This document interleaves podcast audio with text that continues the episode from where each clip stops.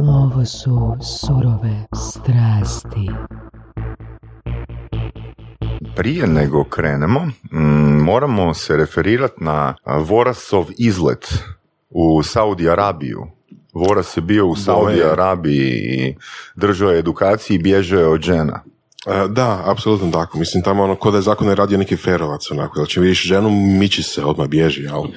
Tako da, ono, I, bilo je super. I još bitna stvar, ono, lijepi članak, lijep, lijepi članak je napisao na, na svom profilu, tako da za, za pratite Vorasa i pročitajte taj članak, to je pod notes stavljeno. Stvarno je vrhunski članak na Voras, ne? E, Hvala, hvala. A e, sad imamo jednog gosta m, kojeg se ja sjećam iz 2013. godine. Mm, Šta je radio? Bilo, znači, pazi Isus. priču, pazi priču, pazi priču. A, mene Martina Lucić Čanak a, pita da li bi držao predavanje na konferenciji. Ja nikad nisam držao predavanje, od, ono, tipa, rijetko kad bi držao. I kažem, pa ono, slobodan sam, taj termin može, ajde. I kao i ona isto drži predavanje, a to je bilo u Splitu. I na večer prije, dan prije tog, te konferencije, ICT nešto, turizam nešto je bilo. I večer prije te kon- konferencije pita mene Martina kao imaš temu za prezentaciju? Kakva tema za prezentaciju? Pa ono, ja sam profesionalni prezenter pa ja mogu izimprovizirati. Ne? Kaj god. I ujutro dolazimo ti na tu konferenciju i mislim si, joj, ajdemo sad vidjeti kakvi su tu prezenteri. Ne? I ono, dođe prvi, ajde, ok, nije bitno, ne treba mi priprema. Dođe drugi, pa možda bi mogao malo razmisliti ono o pripremi. Ovo nije tako loše kak sam mislio, ona, prezentacijski. I onda dođe jedan čovjek pričat o Google Analyticsu i ona kažem, jebote, kreni se pripremati. I to je bio Damir Podhorski i kad sam vidio njegovu prezentaciju, onda sam skužio, e, gledaj, ne možeš biti nepripremljen kad je taj čovjek toliko pripremljen. Ono što je super, znači Damir dolazi iz tvrtke Escape, već smo imali uh, Primariusa Vargu uh, Da. prije 7-8 mjeseci Da. u podcastu i tako da ovo je čisto gostovanje preko veze. Da, vjerojatno je rekao. Zovi Damira. nije, nije, nije. Zovi čovjek. Nije, nije Čovjek. direktno, ali je Varga je vrhunski, vrhunski komunikator. Je, je. I ono što, što, ono što smo komentirali, ja mislim i kad je Varga bio u gostima, je to što je meni fascinantno, meni je osobno fascinantno da u jednoj Hrvatskoj, u jednoj, ajmo reći, maloj firmi, koliko sad firma ima, 26-27 zaposlenika, A sad smo tu na 30. da, da, da jednostavno ono, imaš dva vrhunska prezentera. Dva vrhunska, pre- dva vrhunska prezentera. Stvarno ono, i Vargine prezentacije, ja sam išao pred, sad pred jedan dana pogledat Vargu, još jedan put, jer sam ga zadnji put gledao 2010. godine i sad, znači 2019. e, na što sam ja rekao Vargi, je stvarno ono respekt e, na prezentacijskim vještinama i on kaže u firmi imamo ne samo Damira, nego imamo još jednog vrhunskog prezentera, tako da Zorina. da, da, to će biti po preporuci možda ono za 7-8 mjeseci, indirektno je, ne? Da. Pa kako si, Damire? Pa evo, dobro. Dobro. Da, znači Lijep toliko, je dan. Dobro toliko se često čujemo, toliko me često Damir zvao u zadnje vrijeme da, da, da, da bi ga mogao priženiti negdje. Organizacija je to. A ono što zanima slušatelje najvjerojatnije, da li si se pripremio onda za tu prezentaciju? E, misliš da ih to zanima? Mm, pa napravio sam si neku skicu, da. Napravio sam si neku skicu, tako da ajmo reći pripremio sam se. Izvukao sam to nakon Damira. Ne? Um, Damire, kaže Miro da imaš fakat uh, super priče, super iskustva i um, još sam nešto zaključio iz razgovora s njim, a to je da si onak pomalo bahat, što je super. To je Miroslav rekao. Ma nije to Miroslav rekao, to, to, A, to, sam si ti zak- zaključio, to sam iz zaključio, da. razgovora sa Miroslavom. To samo znači da, je, da je potencijalno imamo onak super odnos, ne? Mhm. Ti Miroslav ili... Da, da, da.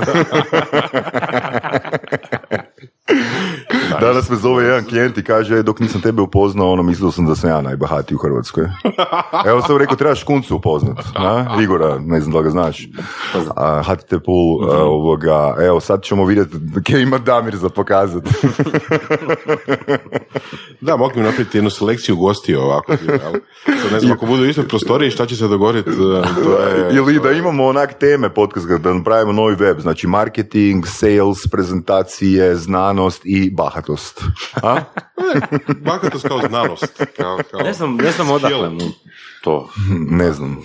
Ne znam. Odakle tebi zapravo, po čem si ti zaključio? Ma nisam, ne, ču, slušao sam slušao priču neku. ne. Moguće. Ne, ne, ne, rekao, ne, ne, ajmo reći, ne bi, ajmo pro- promijeniti bahatost, rekao bi ono odrišitost možda. Što bi rekao na to?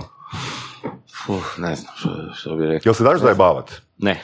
Evo ga, to je to. Volim se zajebavati, ali se ne dam zajebavati. Znači ne na svoj račun.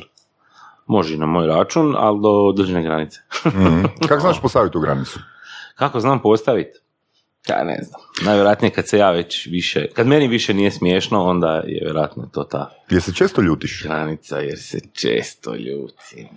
Pa ono, znaš, ono, koliko puta dnevno. A, zavisi 10, 15, 20 puta. I onda ideš na Pornhub.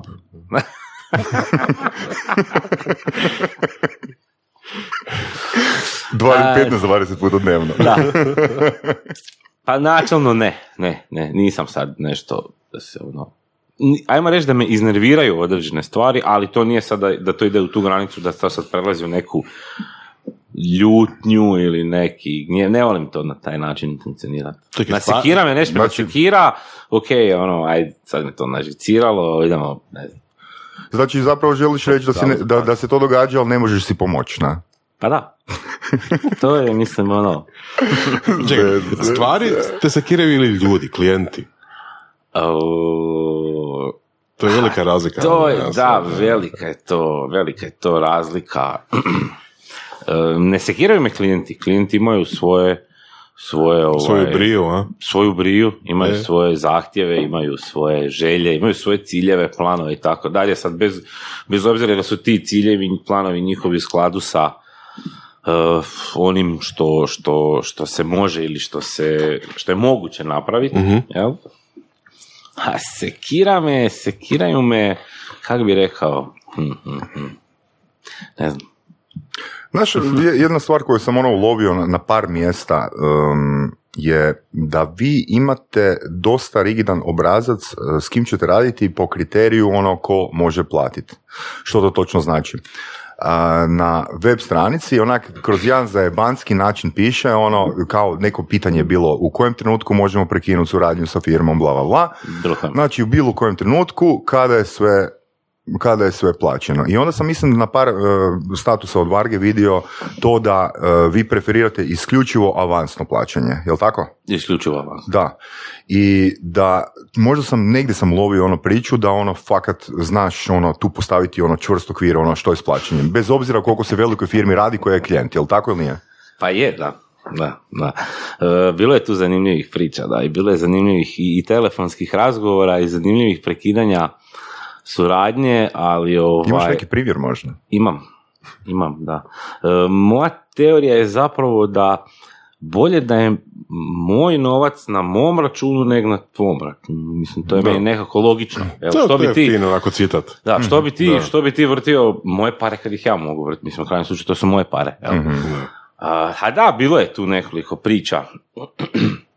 Kad je jedna tvrtka, nećemo sad, nećemo sad navoditi ime, pošto mislim da se sad promijenilo ime te tvrtke i njihova, njihov, uh, uh, Jel počinje na A. a ne znam sad koji je novi. F, jel F, nije F, ne znam, nije bitno. Da, počinje na. Zanimljivost je ta da je javila se jedna gospođa, gospođica iz marketinga. Tada u to vrijeme smo dosta još radili te in-house edukacije i to je bilo zanimljivo velikim sustavima, jer smo mi imali cjelodnevnu edukaciju, 8-9 sati gdje smo mi složili priču, znači o tome kakav je njihov web, kakav je njihova eh, AdWords kampanja, malo smo tu bacili društvene mreže, pa smo dali nekako savjetovanje prije, postoje i tako dalje i to se pročulo. Radili smo za nekoliko većih klijenata, između ostalog oni su se jer javili i e, eto oni bi ponudu, e, njima treba to, to, to, to i to, oni su to sve lijepo nama naveli, ja sam to sve lijepo zapisao i nakon jedno dan, dva sam ja složio ponudu i poslovim, ali pošto se tada već znalo, ne mogu se sad točno sjetiti kad je to bilo, ima, ima par godina, ali tada se već znalo, jel, da se tamo plaća način na koji se plaća, odnosno da se ne plaća na ko- način na koji se plaća. E, I onaj dio gdje piše napomena 100% avansno plaćanje, ja sam malo povećao taj onda bi to naglasio. I nakon dva dana je nazvala ponovno ta izvjesna gospođa gospođica, direktorica marketinga za nešto, nešto e, i bila je onako nevidno, pošto smo pričali telefonom, nego Čujno. čujno. Čujno. Čujno je bila Uši čujno. iz- izne- iznervirana e, da je ok ponuda, ali kako mi to, šta to znači avansno plaćanje? Opa. Nepoznanica. Znači, ajmo, ajmo pogledat dictionary. Ajmo, da, baš ajmo to. Šta to vama znači avansno plaćanje? Kako vi to mislite avansno plaćanje? Mi smo rekli, gospođo, vi platite nama i mi dođemo vama podržati in-house edukaciju. Tad nisam ja tu previše htio priču troškovima tako da je tako bliže, zašto mi to tako naplaćujemo.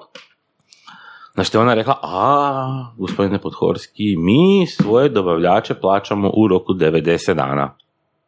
Što je rekao, ok, nema nikakvih problema, ja vama sad izdam račun, stavit ću rok plaćanja 90 dana, 91. dan, odnosno 90. dan kad vi platite, mi dolazimo 91. dan održati. Svaka čast. I nije se više. Propao je posao. Ali svaka čast, znači to, to, mislim da je to fakat jaka poruka, uh, ali trebalo je izgraditi uh, sustav uvjerenja da dođeš do toga i opet imati određeno pokriće da imaš takvu snagu, odnosno takvu sigurnost da možeš tako komunicirati. Pa u principu, uh, to je zapravo bila, ajmo reći, na neki način odluka. Jer ja sad, Kada? Kada? Kako da, je ne znam, ne znam sad koliko je Miroslav prošli puta pričao, ali Escape je zapravo osnovan 2003. godine. Mhm. Sad da previše to nedjelju, mi jesmo došli u jednom trenutku, mi smo pr- prvenstveno bili web development agencija, Mhm. znači radili smo webove i došli smo, bila je ta 2009. 2010. godina, mislim to nije nešto što ja uh, skrivam, niti od toga uh, bježim, uh, došli su, nastali su financijski problemi, bilo je posla, znači projekata je bilo, ali naplata je bila katastrofa. Mhm. Mi smo bili relativno mladi, uh, nismo bili iskusni u cijelom tom uh, postupku, procesu, poslu, svemu tome i dogodilo se to da smo, neću reći baš bili dužni Bogu i vragu, ali bilo je tu nekoliko uh, instanci kojima smo mi bili dužni novce i bila je situacija da, eto, ajde idemo, stavit ćemo ključ u bravu. Evo. Mhm. I tu je zapravo Miroslav najviše potegnuo cijelu tu priču oko promjene zapravo strategije, da idemo u tom smjeru uh, Google AdWordsa, Google Ašanja, znači u smjeru digitalne marketinške agencije.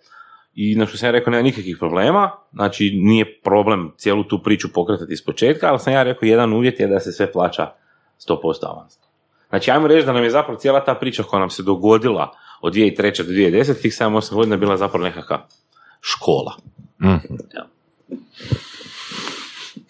Da, da. Ne- nešto smo naučili iz onoga što nam se, što nam se zapravo dogodilo. A mislim da, je to... Znači, da li to znači da ni pod kojim uvjetima uh, ne postoji mogućnost kod vas plaćanja na dvije rate? Čisto pitam zbog iznimke potencijalne. Ne, Ako budemo trebali angažirati za nešto. Ne, pitam ono, da li ste imali iskustvo zadnjih 7-8 godina da je neko inzistirao, Ima, može na dvije rate. može? Jedna, ali jedna hoćete rata raditi- jučer, druga rata danas. A Bravo. vi, do- a vi dolazite sutra. Bravo. Ali, da, da. Mi dolazimo sutra. Da. Ali mislim, ok, to je super primjer. Mislim, super Da, primjer da se tako nešto da. može u, ono, u Hrvatskoj. U Hrvatskoj, da. Ljudi još uvijek su dosta, mislim, puno ljudi, pogotovo malih nekakvih poduzetnika je plaho i misle da ne mogu iskamčiti avansno plaćanje i misle da je to nešto što je ono... ili odradit ću super posao pa će oni biti zahvalni, osjećat će se dužni to platiti. Da, da, da, da, da, da. to, je, to je pogotovo onako. Ili, ili ne Bože ako neko umjetnik ili crta ili, ili da radi dizajn, pa onako za, jel, za, za exposure. Da, da, da, da, da, da. Da, pa to je sad, evo, mislim, neću reći da mi je čudno da se vi to, tome čudite, ali puno, puno ljudi se tome čudi, kako mi inzistiramo na tome da, da se nas plaća isključivo, isključivo avansno. E, m, ajmo reći, to je naša, to je naša poslovna politika. Da. Ja neću reći da mi nismo zbog toga izgubili klijenata, jesmo. Mhm. Pazite, imate vi sustave koji kažu, gle, mi moramo, mi moramo zato što je predsjednik uprave ili zato što je grupacija koja se nalazi u Austriji odlučila da je plaćanje 90 dana. To Da, su sustavi da. koji plaćaju. Jel?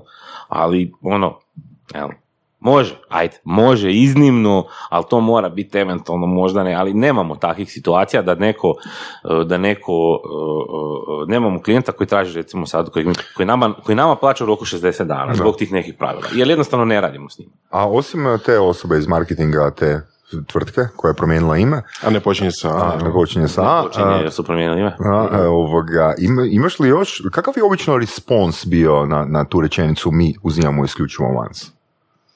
Jel onak, iskustvo razum- klijenata. Iskustvo, iskustvo potencijalnih klijenata. Pa njima je to ono, ok. Znači, e, ponekad, ponekad se ja začudim e, zbog određenih klijenata sustava da ono, pa znate ali kod nas to mora ići iz tog i tog, tog, tog razloga avansno, dobro, ok. U pravilu, u pravilu, e, ajmo reći da, da recimo jedno 90%, 90% njih nema stvarno nikakav problem s time, 10% bude tih koji malo a ne znam, pa moram vidjeti s direktorom, pa mi smo to prosjedili u računovodstvo, pa to je zapelo negdje u pošti, bla, bla, bla, ali u pravilu e, respons je takav da oni, kako kažem, ono, plati pa se klati, Da, kužiš, to je, to je meni ta teorija, ja, Ok, ajdemo ovak, ajde definiraj, pokušaj definirati svog idealnog klijenta. moj ideal, Već si rekao glavni kriterij. Znači, Da, da. ko prolazi ovoga, ko prolazi tu Ja. uh, red velvet rope, osoba koja ima novca, odnosno koja može platiti prije. Koji, koji su sljedeći kriteriji? E, to je zapravo, e, zapravo, zapravo, zapravo super pitanje. Zapravo super pitanje i zapravo super teško pitanje. E, idealan klijent, što bi bio idealan klijent? Naša, naša poslovna politika koju, koju sad ja neću govoriti o viziji, misiji, ciljevima tvrtke, da ne govorim tu, da, da ne zvučim tu previše školski ili ne znam, e, akademski, ali zapravo naša poslovna politika je da mi e, s onim što mi radimo, mi smo primarno Google oglašivači, mi radimo na tražilici Google oglašavanje za naše klijente, mi radimo to u suradnji sa Googleom. Jel? E, Ono što je zapravo naš, e, ono što je zapravo naš, e, kako bi rekao, naša poslovna politika je da mi klijentu ostvaramo rezultate. Mi želimo, naš cilj je da nakon 30 dana, pola godine, godinu, pet godina neke kampanje koju klijent plaća, jedan dio Google, drugi dio nama, da klijent ostvari određene rezultate, da klijent za to dobije nekakvu korist. Mhm. Idealan klijent je znači onaj za kojeg mi to uspijemo, uspijemo napraviti. Ja neću reći da ima klijenata koji nisu e, odustali e, od, od suradnje s nama, ali ne iz razloga što smo mi bili bahati, bezobrazni, što nismo ispunili određeni zadatak, što nismo nešto napravili, nego jednostavno njima se to taj segment, ta vrsta oglašanja se nije e, isplatila. Pa dobro, mislim, to je to, mislim, mislim da je uh, baš sad s obzirom koliko sadržaja imamo u surovim strastima i koje stvari smo naučili, znači u pravilu otpadaju i oni klijenti koji nisu idealni klijenti, no naravno taj postotak ljudi koji otpadaju bi trebao biti značno, zna- znatno ono niži u odnosu na, na, na cijeli raspon onog klijenata koji imamo. No recimo konkretno ja se tu mogu referirati na, na način na koji ja radim, znači ja radim filter na početku tako da ljudi koji trebaju otpast otpadnu nakon dva dana. Znači nakon toga više nema otpadanja. Da? Da. Pa mislim, mislim da je zapravo uh, ovo što si sad i sam rekao, a to je, to je ono što, što zapravo mnoge uh, tvr- mi, naš, naša ideja je zapravo dugoročna suradnja. Mhm. Imamo mi klijenata koji dođu, odrade nešto dva, tri mjeseca, neku akciju ili neki event i bok.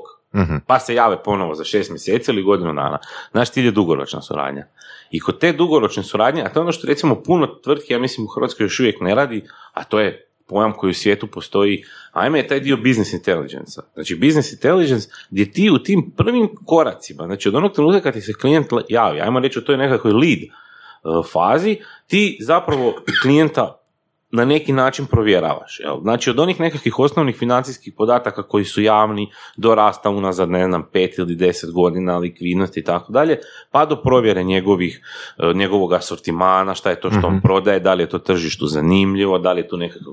Znači kompletan, znači ne mora to biti sad ono da mi angažiramo nekakve špijune KGB-a i CIA koji će raditi nekakav ono underground istraživanje, nego ono što je javno, što se može pronaći, da li je to, ne znam, istraživanje, da, dođeš u Google, upišeš, mislim, vidiš sve o, sve o klijentu, nazivu tvrtke, proizvodu i tako dalje, jel? A to je ono što mnogo tvrtki ne radi, na, odmah se pošalje ponuda, ajmo raditi, ajmo raditi i onda bum, za tri mjeseca problemi, jel? A to je ono što mi sad, neću reći u zadnje vrijeme, unazad, unazad recimo nekoliko godina jako vodimo računa o tome da, da taj prvi filter što si ti rekao, da nam on bude što što kvalitetniji. Mhm. Da imamo što kvalitetniji odabir uh, klijenata.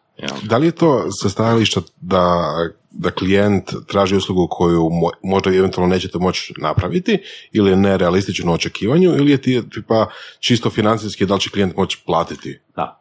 Ili možda jednostavno ne postoji na internetu potražnja za tim što klijent ima. Na primjer, Evo. da. Mislim, uh, ova, ova pitanja su zapravo, uh, sama pitanja su i, i odgovori. Nisu bile, nisu bile, uh, neću reći, uh, uh, nisu, ajmo reći, često, često se, često se uh, zna dogoditi da mi procijenimo da ćemo možda imati određeni problem sa određenim proizvodom, potražnjom za tim proizvodom, da će možda klijent nakon 3-6 mjeseci ulaganja u ta kampanju biti nezadovoljan. Jer smo mi procijenili uz pomoć Google alata na temelju iskustva koje mi imamo, to su sada stotine i stotine kampanja, da mi klijentu kažemo, gledajte, možda nećete biti time zadovoljni. Imamo tu podatke. Evo, gledajte, ovaj alat kojim su, kojim su mi napravili preliminarno istraživanje, on kaže to, to, to i to. Ajmo napraviti nekakvu testnu kampanju, idemo probati uložiti nekakav testni budžet, pa ćemo vidjeti šta se tu događa. Banalan primjer, sustavi za centralno usisavanje, bez veze, lupetam. Niko to nije tražio, jer niko nije znao da to postoji. da. Jel? Znači imamo, imamo klijenata koji spadaju u taj jedan usmi, uski segment nekakvog e, nije to čak ni biznis, a je zapravo biznis to biznis, ali proizvodi koji su, koji su ono, ne znam, tipa traktorske gume, jel? to su proizvodi koji su samo za određenu, određenu kvali- znači to je tržište koje je niša, strašno ograničeno. niša, da, da. Tako je. Tržište koje je strašno ograničeno, gdje mi klijentu kažemo, gledajte, no, to ne ide, neće ići. Evo, znači, to je taj filter. Da, da, kužim, kužim. Znači, a- a- ja bi se da se zadržimo oko tog primjera. Da li bi, mislim, s obzirom da imaš tu marketinšku mapu, imaš razrađenu, što bi preporučio, ko- kroz koji kanal da takva osoba, odnosno takva tvrtka ide graditi taj biznis? Da li bi to bilo direct mail uh, ili možda cold calling ili nešto, jer velim, ako, ako ti imaš nešto specifično, da- znači najjeftinije ti je, najkonkretnije nazvat, nije li? Da. I reći, gle, ja to imam, to vama treba. Mm, dobro, ok. Ti Cold, reci, ti reci. da, cold, cold calling je, ne znam, mi smo, mi smo imali smo mi nekakvu Mhm. ideju o cold callingu i pravili smo nekakve liste. Kao prvo onaj koji radi cold calling, to je muka raditi. cold calling. Dobar dan, dobar dan, daj mi podkorski pri telefonu, to je e, znaš šta, ajmo oni tu guži sam, daj, nazove me za pet minuta. Mislim, koliko ja takvih poziva Mhm, mhm. Uh, pa mi imamo recimo jedan takav specifičan proizvod. Mi kao Escape imamo jedan takav specifičan proizvod. Imamo specifičan način prodaje tog proizvoda. Mi prodajemo ljudima Google AdWords i Ok. go- govorimo kako su Google AdWords super i kako su Google AdWords najbolji povrat investicije, bla, bla, bla, bla, bla. Jedna mala tajna. A mi nemamo pokrenutu Google AdWords kampanju za tvrtku Escape. Da, da, da. Nemamo. Da, da, da. da. Uh, naš način prodaje Vrhunski. da, naš način prodaje, nije to, ok, vrhunski je, ali e, naš način prodaje je ovo što recimo radi Miroslav, što radi Mhm. Zorin, što radi ja, što uključujemo sada Što je to točno? mlade snage. Za slušatelje? To su predavanja. Mhm. Znači, to su seminari, predavanja. 2010. godine smo Miroslav i ja krenuli. Prvi, prvi, prvi oni nekakvi koraci. Ja se čak mogu i sjetiti di smo prva predavanja održali u, u Centru za poduzetništvo u Osijeku i za Mirakulu, Filax poslovne škole, više ni ne znam, ono, e, to su bili prvi koraci, prva predavanja, jel? To se razgledalo do toga da nas, odnosno Miroslava, sada vjerojatno je Miroslav to rekao, zovu da Kosovo da drži Mhm. predavanja i e, znači seminari, predavanja, radionice, konferencije, bla bla bla bla bla je zapravo, ajmo reći, e, ta, kak bi rekao, naš, naš kanal e, prodaje onoga što mi radimo. Za razvijanje povjerenja. Pa kad ti nekom dođeš i održiš predavanje o nečemu na nekoj konferenciji, znači da si ti pozvan tamo sa razlogom, ali e, ne mora, mi imamo svoju konferenciju 15.5. Evo, koristit ću Da. malo priliku da, da to ispromoviram. 15.5. imamo konferenciju Hit Digital, e, gdje su znači, e, imamo tri strana, jedan je iz Google, dva, odnosno tri strana predavača i tri predavača iz Escape. Ono što je bitno prokomentirati ovdje je da ne funkcionira baš online bez offline jel tako? Ne, ne, ne. Znači, Ne, marketinška ne, ne, ne, agencija, ne. je jedna od poznatijih ili najpoznatija čak za Google Advertising u regiji, jel je? Pa. Da ne znam. Znači, organi- znači, stalno, Miro je stalno na putu, evo, kad se čujem sa Miroslavom, znači, kaže da dva tjedna nije vidio ono, ženu, a konferencije, znači, prezentacije, predavanja, predavanja, predavanja, a radi se o agenciji koja prodaje prostor na Google. Da? Da. To je dosta zanimljivo. Da. Mislim, ok, s jedne strane, uh, kad bi išli raditi nekakvu kampanju za sebe, znači neku Google uh, kampanju za sebe, što bi zapravo stavili? Odnosno, ko- koje, koje... Održali smo 250 predavanja na raznim Da, konferencijama. da, da, ali kako bi to zapravo išlo? Kako, kako, koje riječi bi zakupili za sebe? Ja nemam pojma. Stvarno ne znam. Onda to bi trebalo onako ići tražiti što zapravo ljudi koji kupuju, što, što vaši kupci zapravo žele Zapravo, znaš šta, Tražiti. šta bi ja zapravo? Ja bi zapravo angažirao drugu agenciju da mi to, da mi to odradi. E, tako nekako sam išao u tom smjeru, jer ono možda je teško samog za sebe reći uh, jel, što, kako te drugi vide, odnosno kako drugi vide vašu agenciju, jel? I sad, ok, Mislim, s tehničke strane znam šta bi, šta bi napravili, normalno, to je dio svak, našeg svakodnevnog posla i znam koje ključne riječi bi odabrali i mislim tu je uvijek konkurencija, istražiš malo šta oni rade, pogledaš kako oni to slažu, pa složiš i ti. da, Jel? Ali em, kad pogledaš malo način na koje to rade druge agencije, to je sve nekako stereotipno. Da. Želiš se oglašavati na tražici Google, mi smo idealan partner za vas.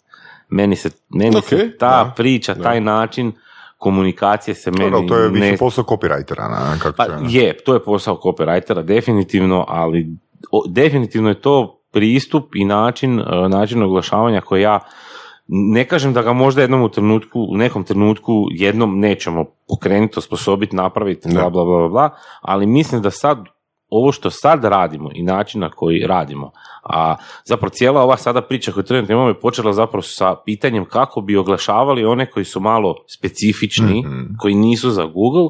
E, Ja sam namjerno naveo primjer Escape-a zato što mislim da tvrtke koje, koje e, su, ajmo reći, business to business orijentirane ili koje imaju takav nekakav specifičan proizvod, mogu zapravo e, napraviti takav model prodaje, marketinga, gdje zapravo e, rade u pravilu kroz nekakve, nekakva predavanja. Mhm, E. Znači, organiziramo nekakav seminar, organiziramo nekakvo predavanje, organiziramo... Znači, to su oni što bi se zvalo u, u, u, u- ovom dijelu medicine, to su kongresni, medicinski kongresi ili stručni skupovi. Mhm. Organizirate stručni skup i na tom stručnom skupu pozovete ljude, bitno da im date jesti pit i pričate o svom proizvodu. Super. E sad, znači, mislim da sam na vašoj web stranici pročitao da je neka, ajmo reći, prosječna konverzija od uh, Google AdWordsa, Mhm. uh, 1 naprema 7, znači za jednu kunu 7, jesam u pravu? B- ovisi. Ok, ajmo reći Ali neki, prosjek, ra- ajmo reći prosjek, neki raspon, prosjek, prosjek, tipa 5 prosjek. do 12. Pa imamo sad primjer di na jednu uloženu kunu imamo 30 kuna narudžbi. To je, to je dosta... Dobro, to je ekstrem, je. ekstreman. Da, Da. da. Ok, ako, ima, ako imate te podatke, a, mogu pretpostaviti da možda imate i podatke koliko je za jednu kunu uloženu povrat od predavanja. Nemamo. E, ali tu bi bilo brutalno, to bi bilo brutalno iskalkulirati. Znači, benzin, dnevnica, smještaj, hrana, pa koliko smo Da, klijenata da. dobili na bazi godinu dana i koliko za jednu uloženu kunu Kaj se smiješ? Pa nije, dobro, pa, to- pa dobra je matematika. To je, jedna to je, matematika. to je, to A? je business intelligence koji je bilo. Samo tu imaju posla, tu trebaju ono doista uzeti kalkulator, ovako Tu ja imam. sustav izbaci. To bi ja trebao zbrati, znaš, onda pratiti klijenta. Na pa- kraju. Je, je, je. Na je, kraju je. onak ispadne za a, predavanje, za jednu kunu uloženih u predavanje dobiš kunu i deset lipa. a? To sa PDV-om. Kako bi rekao Minovski, samo da je plus jedna kuna. Da, Samo da- 25%. Da. E, a, da li to znači da imate nekakav ono CRM kojim pratite dugoročne klijente ili je to sve u glavi? Joj. Sve u Zasad glavi, je, znači. zasad je sve u glavi, ali u glavi isto da se takav CRM napravi. Da. Joj, to je, to je, e, znaš kako kaže, u postolara uvijek, e, uvijek probušena cipela, jel? Da. E, sad je to, sad je to već postao kako da kažem, značajan, značajan broj klijenata za koje se mora, znači super je što ljudi su podijeljeni, znači imaju svaki ima svoj, svoje klijente, to su akaunti, jer oni imaju svog nekakvog menadžera koji to zajedno se s njima vodi, bla, bla, ali jednostavno, da, evo, baš smo sad uh, sa, sa kolegom uh, koji je tu na sastancima u Zagrebu, dok smo se vozili iz Osijeka za Zagreb, pričali o tom uh, CRM-u i načinu na koji ćemo ga napraviti, kako ćemo ga kako ćemo ga operativno početi koristiti, kako ćemo imati koristi od njega i tako dalje. Danas to bez CRM-a, danas e, svaka Da. tvrtka koja ima neke odnose s kupcima, Koliki vam je onda turnaround zaposlenika? Jer u principu CRM, jedna od funkcija CRM-a je da novim zaposlenicima da informacije o starim klijentima. Jel? Mhm. A, da li to znači da ono, ekipa koju, s kojim radite je uvijek a, ista, više manje niko novi ne dolazi, niko, niko dolazi. dolaze, dolaze novi. Kako da njima pre- prenosite te znanja o, o klijentima E, pa i općenito?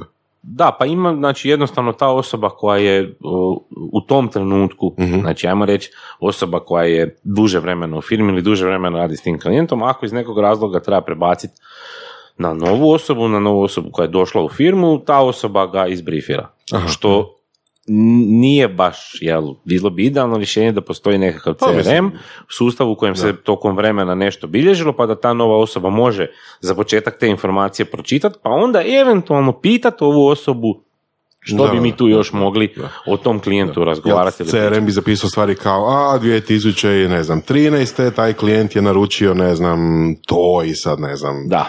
Ako, ako pita opet, Da, evo što da. mi treba reći, jel, i Da, tako nekakve da, stvari, da. da. Za sad to još pratimo dosta pomoću e, mailova, Gmail gdje to sve arhiviramo i eventualno nešto malo u Excelicama. Ne malo, nego dosta, a zapravo to bi se sve trebalo... Koliko da. Pusti me s tom CR, teom CRM-a s- baš ono Ne, sad ću- ne, pa- bolno, pa to sad ti je za to zagrijavanje, to ti je za zagrijavanje. Da, za početak samo. ono. Koliko ljudi imate, koliko zaposlenika? Imamo 30. E, a 30 prije tri godine, prije tri godine ste imali 13, jel tako? E, tako nešto. Bome. Tako Nice. nešto, bome. tako nešto. E, solidno. Znači, ono, ti si jednostavno čvrsto odlučio da si sve više više brige u svoj CRM. Ja sam- Da. Odlučio sam si, ne znam kako bi to uopće rekao, slušat će me sigurno. Svi će slušati. Ali barem ne, barem znamo- ovih 30, Znamo barem, jednu osobu koja sigurno hoće. vidim, minimalno ovih 30 i svi će poslušat, možda, ajde neki posluša njih 30%, nekih 10%. Za što im želiš poručiti, ono? E, Bok. Vidimo se uskoro. Nice. E, da, to je, to je, to si, to, to, to si super e, rekao, Saša. Čvrsto sam se odlučio stvoriti dodatno briga, jer to izgleda jednom kad krene, kad zarolaš to, to mora ovaj, to ide samo od sebe. E sad, dok će to tako ići? A da, vjerojatno dok ja ne kažem, e sad... Dok ne pukneš, a? E, sad želim, sad moram cijeli dan biti na Pornhubu. da, da, da. Kako, je, kako je išao taj prijelaz od uh, male firme samo, na početku ste bili ko, samo ti, Varga? Ne, Varga je tek 2010. došao, ne? Ne, Tako kako nešto. Nije ono od početka. Ja, sad, kad, on, kad, kad ne. skuži da, ne, da ja ne znam kad je on došao, sigurno će se, ne znam se, se 11 godina je on u znači 2007. A od tih 11 godina, 10 godina je na putu. Drži predavanje. ok, ali bez obzira ono kad je došao ili nije, kako je krenuo, kako je išao taj postupak e, rasta? Znači kako od, od malog broja zaposlenika ono postane firma koja danas ima eto 30 ljudi? Ne znam. Ok, šta je bilo? Kokoš ili jaje? Ne znam. Čekaj, ali ne, E, i- ali pazi, kad ga već to pitamo, pa onda onak, si- ja sam siguran da je bio isfrustriran i bio je jebeno isfrustriran iz razloga jer Pornhub 2013. još nije postojao. I nazvao je firmu Escape.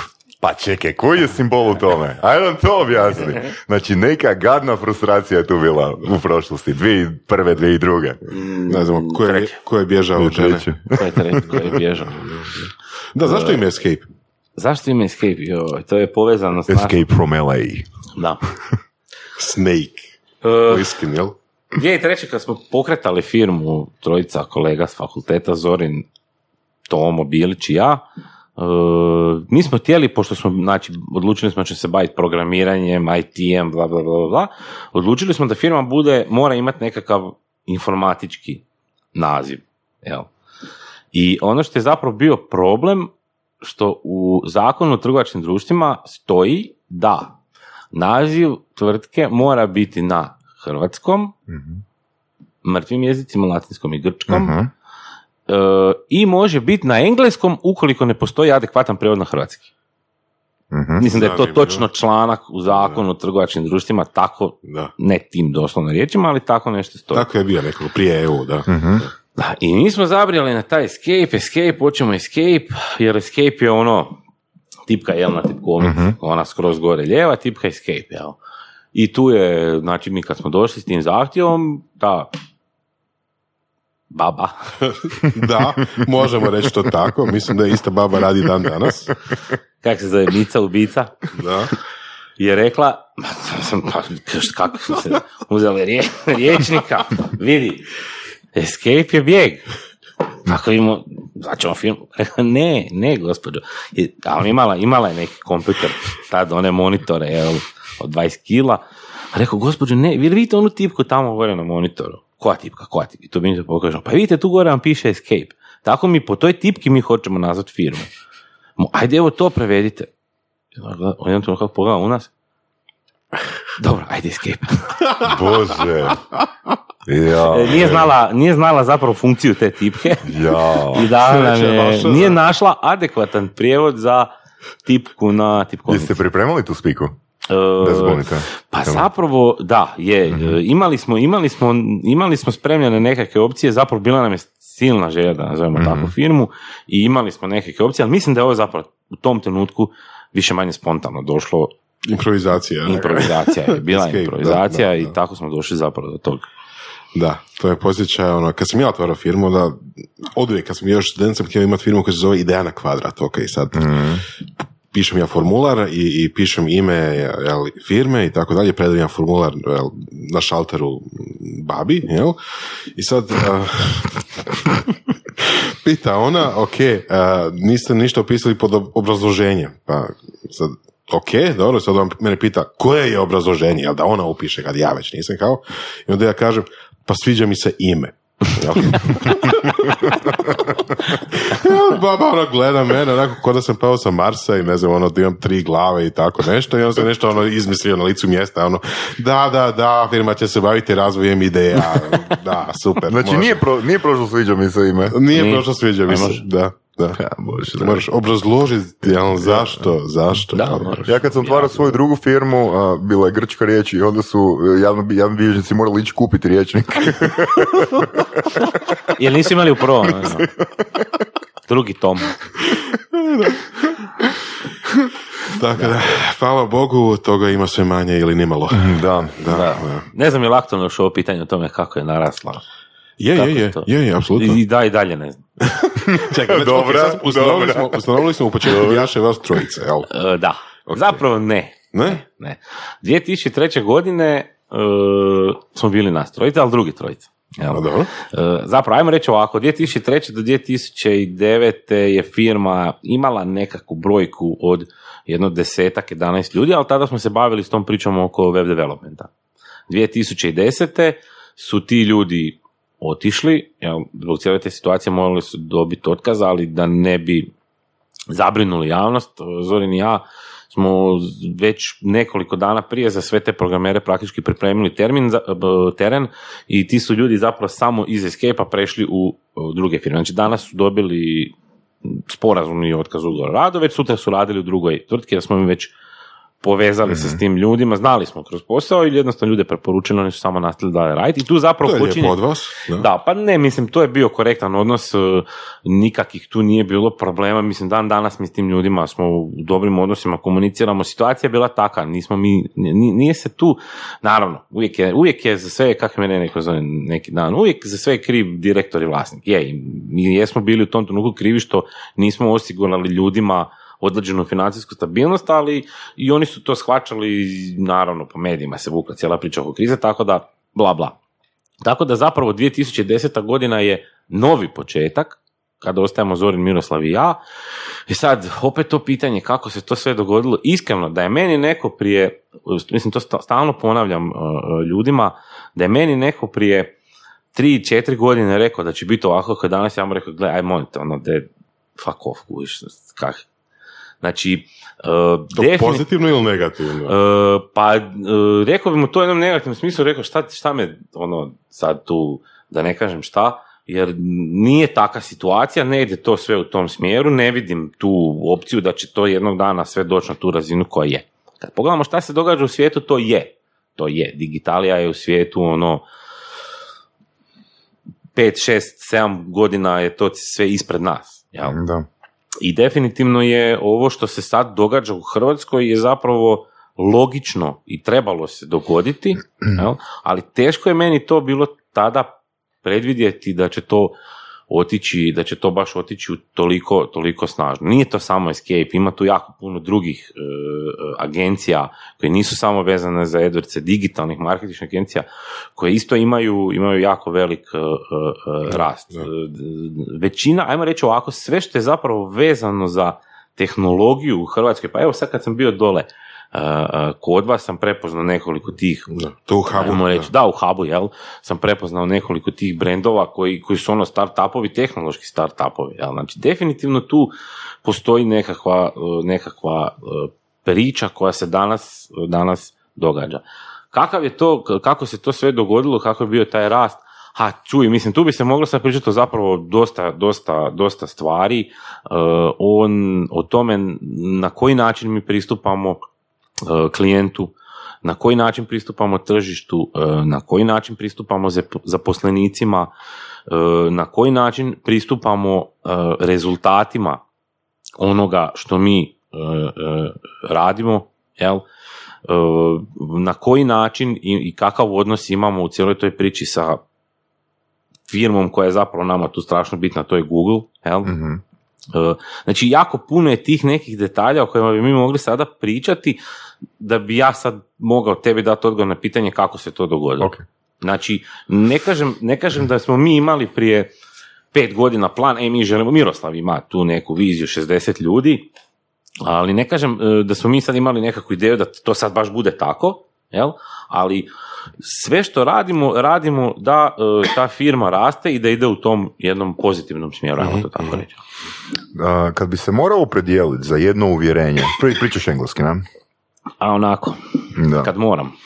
A, kad bi se morao opredijeliti za jedno od ova dva uvjerenja, koje ti je bliže? A, if you build it, they will come, ili don't follow your dream, follow the green.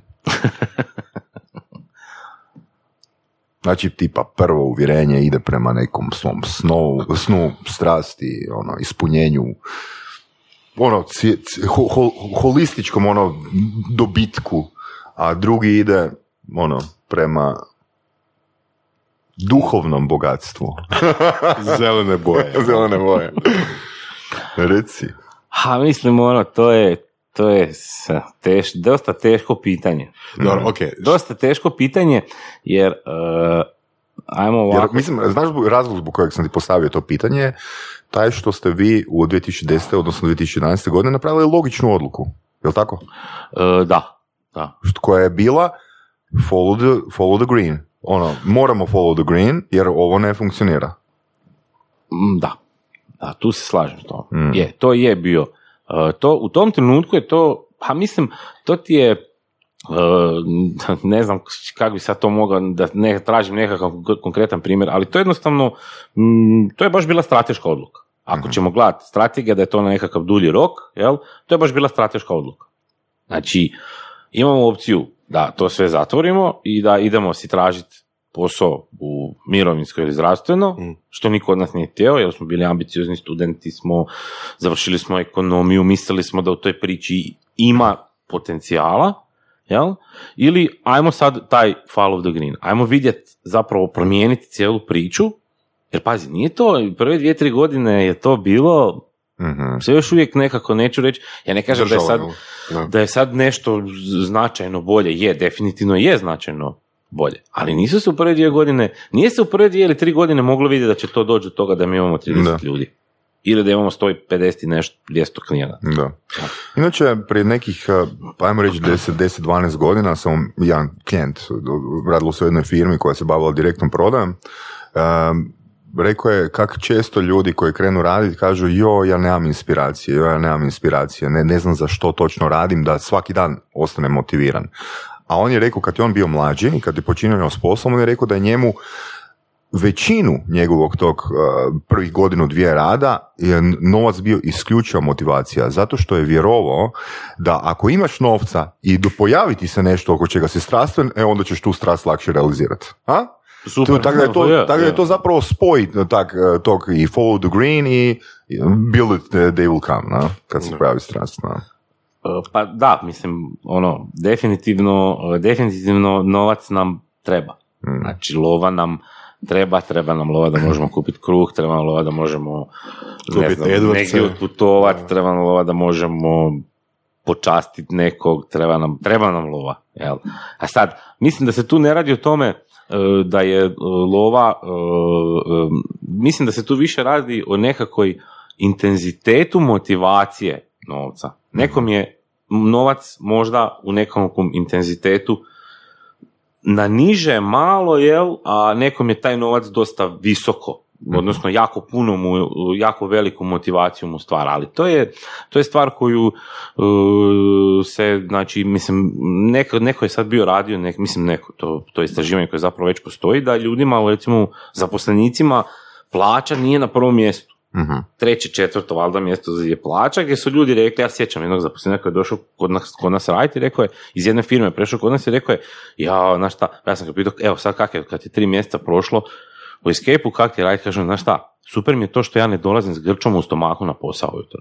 Znači ja dolazim nasmijan, super je ekipa, super se mi tu zezamo, šalimo, smijemo, cuga poslije posla, pivo, ovo ono. Ja ne dolazim sa grčom u stomaku na posao i to je meni Samo tu moramo, je, je, to potpuno se slažem da su međuljudski odnosi vrlo visoko na, na, na listi kriterija, sam bi se referirao na, na Dadu Šumigu, kad je rekao da na svaku tvrdnju, na svako svoje čvrsto uvjerenje ili komentar na neko istraživanje koje smo pročitali o ljudskim odnosima i vrijednostima, treba staviti disclaimer.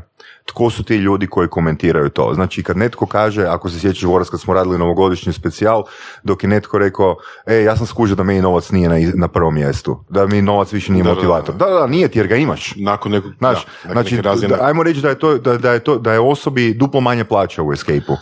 Pa ne bio je mi međuljudski odnosi i dobra atmosfera, mislim- znaš, znači opet bitno je zadovoljiti neke, ajmo reći, vi, ma, nešto više od minimalnih tehničkih uvjeta da osoba ne razmišlja o tome. Jasno, to je isto kao da klincu od 18 godina ideš nudit, uh, ne znam, životno osiguranje. Pa ono, ono što imamo podrazumijevamo kao normalno. Da. Znaš, Da. tako da bitno je zadovoljiti te minimalne tehničke uvjete, a onda ljudi mogu prepoznati te Jasno, no- nove vrijednosti. Jasno, jasno, jasno, jasno. Pa ne, mislim, e, definitivno e, je e, novac motivacija sigurno puno veća onome ko novca nema Da. ili ga nema dovoljno, Da, da. ili ga smatra da ga nema dovoljno, nego onome koga, ajmo reći, ima i e, više nego dovoljno. To, Mhm. su, to su, kažem, ali, mislim, pitanje je inicijalno išlo u tome Uh, ka tome zapravo da li sam ja više u onom uh, nekakvom duhovnom smislu ili nekom materijalnom, ja šta ja znam, ja uh, ja, mislim, mislim, mi smo, ja sam Slavonac, dolazim iz Slavonije, mi smo malo tu, kako bi rekao, skromnijeg, Duhovni, skromnijeg, duhovni. du, ne, rekao baš duhovno, zadovoljni smo.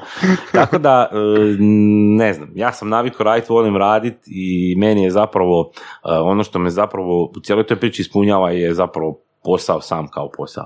A super je, super je, stvarno je prekrasno kad, kad, e, kad vidiš da to što si ti napravio da je nekom drugom pomoglo da ostvari neki svoj cilj san, nije bitno da li je to follow the green ili, ili nešto Da, da. duhovno, ali super je kad ti neko kaže, e, gle, ono, znači nevjerojatne rezultate, imamo te kampanje, super mi je odnos s vama, Varga mi je jako puno pomogao, to su to su ti mali momenti, sitnice koji znači puno više nego ne znam koliko novaca na računu. Mhm. Da, da, slažem se. To je ono što u principu, evo, ja, ja mislim da je Miroslav isto takvog mišljenja, ja i Miroslav kad smo, kad smo putovali u tih prvih 7-8 godina, 2010. do 2017. 18.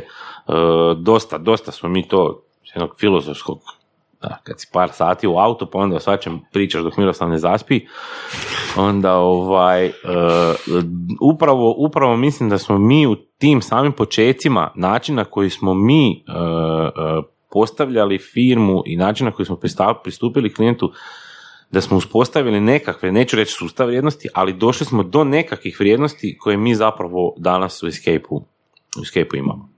Kako se te vrijednosti prenose na zaposlenike koji tek dolaze? u? Kroz pivice. Kroz pivice. Kroz pi- prvo pivice i onda punjenje, programiranje. A gle, svi su oni izgubljeni kad dođu, znaš. ono, tipa, imate, imate ploče ono, u svakom dijelu prostorije i onda, evo, sto puta napiši ja, to, Da, da. Nemamo, nemamo tako šta, ali mislim da e, ono što, što zapravo sami ti ljudi e, kroz sa svakom osobom koja dođe se radi. Postoje mentori, postoje znači stari, stari članovi zajednice koji, koji s njima komuniciraju, rade, objašnjavaju im. Smiješ reći Varga. Pa ne, mislim kad spomeneš njegovo ime, to samo znači da, te, da će nastaviti slušat. Tako je komentirao. Macanov podcast. Veli da bi prestao slušati, da, da, da svaki 20-30 minuta nismo spomenuli. Da. Miroslav to obožava, njemu je to, njemu je to, znači, to je čovjek koji je, ja ne znam, ono, valjda životna hrana držati predavanja, pa onda kad ne drži predavanja po Hrvatskoj, drži predavanja u Escape-u, jel? Tako da, da je zapravo sve to dio... uh, Pa zapravo Miro je mogao biti svećenik, a? a? To vidiš. Jel? Da, da, da. da, A da. Ali onda čak možda držao manje predavanja nego sada. A možda? E, nemamo nekakav sad e, uhodan mehanizam, nego jednostavno u radu s tim ljudima zapravo do, dolazimo, to je, to je taj nekakav model di se sve više i više se sad o tome u zadnje vrijeme priča, di se zapravo e, klijenta, nije sad bitno kupca ili klijenta, e, jel ti sad, ne znam, ideš kupiti hlače, pa si ti sad kupac koji ćeš jednom ući u tu trgovinu, kupiti hlače i bog. Ili si kupac koji ćeš se, zato što si u toj trgovini dobio neki super servis, pa ćeš se vratiti i po još hlača u toj trgovinu, ili si klijent kao u našem slučaju gdje mi tebi radimo neke kampanje, pišemo ti neke izvještaje, dolazimo s tom sastančit, sve više i više zapravo dolazi taj dio di je zapravo klijent uh, u središtu svih tih poslovnih uh, uh, procesa. Evo, Klijent zapravo, ja neću reći da, da je klijent uvijek u pravu i ne volim se koristiti tom krilaticom da je klijent uvijek u pravu, jer Prije nego plati. E, Nije. Prije nego plati nije. Pogotovo, da. ali definitivno e, mislim da mislim da je vrijeme za možda jednu novu he, sad, ako, ako ovo blebnem će mi se smijati u firmi, a reći će, nek se smiju djeca, e, za jednu novu paradigmu poslovanja gdje zapravo e, nema više one priče, e sad mi imamo nekako tržište, pa ćemo mi sad na tom tržištu nešto ciljati, pa ćemo to obuhvatiti nekakvom skupinom ili nekim, ne znam, oglasom, nego zapravo idemo ka tome da da nam u fokus sve više i više dolazi klijent. I to je ono što ljudi zapravo... Customer experience. Customer experience. Ok. Tako. Upravo A, to. znaš, mislim, s obzirom da već idemo prema trećem desetljeću 21. stoljeća, mm, ono što je interesantno, recimo na tržištu postoji dosta ono full service agen- digitalnih ag- agencija, jel tako? Da. Um, da, ne. Da, ne znam sad, nisam pratio u biti šta, E se, sad, šta se tu što bi značilo događa, full service? dosta- ne, znači dosta netko je. radi, ne znam, bilo što digitalno, što god trebate digitalno, mi to imamo. Na? Tako je. E sad, znači vi imate uh, isključivo Google ili ste nešto počeli koketirati s Faceom? E, Od trećeg mjesta prošle godine smo zapravo napravili i tim za društvene mreže, tako da Mhm. je. je. Što misliš o, o, o, tome? Jel onak dobro biti Jack of all trades, uh, Jack of all trades ili onak stvarno ići u jednu stvar i onak pozicionirati se, gle, možda drugi imaju Google nešto, ali nitko nije kao mi, jer mi smo onak vladari ove niše. I edukacijski smo, i edukacijski smo dovoljno duboko zagrebli i prezentacijski smo Da. dovoljno široko bacili mreže. Ovo, ovo sada pitanje se zapravo nadovezuje za ono prošlo pitanje s onim follow the green. Mhm. Jel, znači, kad ti dođe klijent i kaže, e, mi bi da vi nama radite Google AdWords, ali da li možete nam raditi Facebook oglašavanje ili community ili bla, bla, bla. Da. Znači, šta se dogodilo? Dogodila se situacija gdje e, klijenti koji dolaze s upitom, znači iz nekog razloga su klijenti počeli povezivati da su te dvije usluge Slične.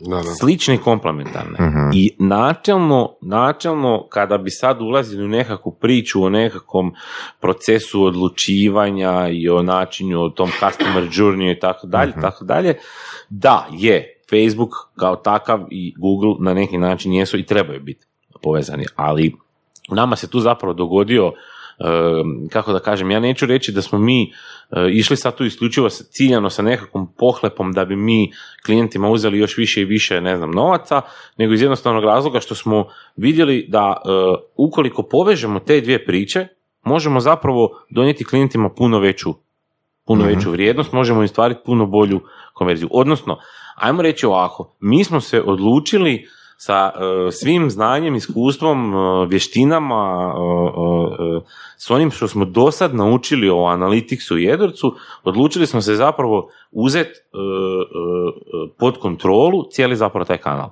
A mhm. morali smo to napraviti, odnosno uzeti cijelu priču oko Facebooka. Mhm. Još uvijek to nije full service, još uvijek je to jako daleko od full servisa, jer ne radimo i dalje web, ne radimo newsletter kampanje, uh ne znam, e, imamo dizajnere, ali ne radimo dizajn sad da nekom ćemo napraviti dizajn logotipa ili ne znam, dizajn web stranice, znači nismo, ne znam sad da ne govorimo o nekakvim postocima ili trećinama. Ako deset klijenata pita, e, jel radite newsletter kampanju? Ne, ne, ne. A onda ste morali Dok fakat prelomiti, onda ste morali fakat u glavi prelomiti i reći, ok, radit ćemo i face. Uh, pa na šta i nije kad, kad zapravo pogledaš uh, recimo samo Facebook oglašavanje. Je, to su dvije različite platforme. To su definitivno dvije različite platforme, ali ti zapravo kad pogledaš um, kad prihvatiš taj princip oglašavanja na određenoj digitalnoj platformi i kako on funkcionira, nije ti ga zapravo problem problem prenijeti na nekakvu, ajmo reći znači... drugu. Imali smo mi, mi smo, ako pričamo o koketiranju, koketirali smo mi sa double klikom, jel, koja je jedna platforma koja nudi puno veće, puno šire oglašavanje od samog Google uh, sustava, koja je recimo odlična za nekakve turističke kapacitete, pa di ti možeš praktički kroz jedan kanal pogoditi ono hrpu nekakvih placementa, portala, društvenih mreža, bla, bla, bla, bla, bla. mm Ali, ono, sad, hoćemo ići s tim, nećemo ići, to još uvijek u nekakvom, ajmo reći, e, procesu okay. vaganja. Jel? Znači, koliko je slično, odnosno različito oglašavanje na Faceu i na Google. Čini mi se da ima dosta preklapanja, ali da li bi ti rekao recimo za neke proizvode ili firme da je bolja jedna platforma od druge, odnosno da nema smisla koristiti jednu od njih?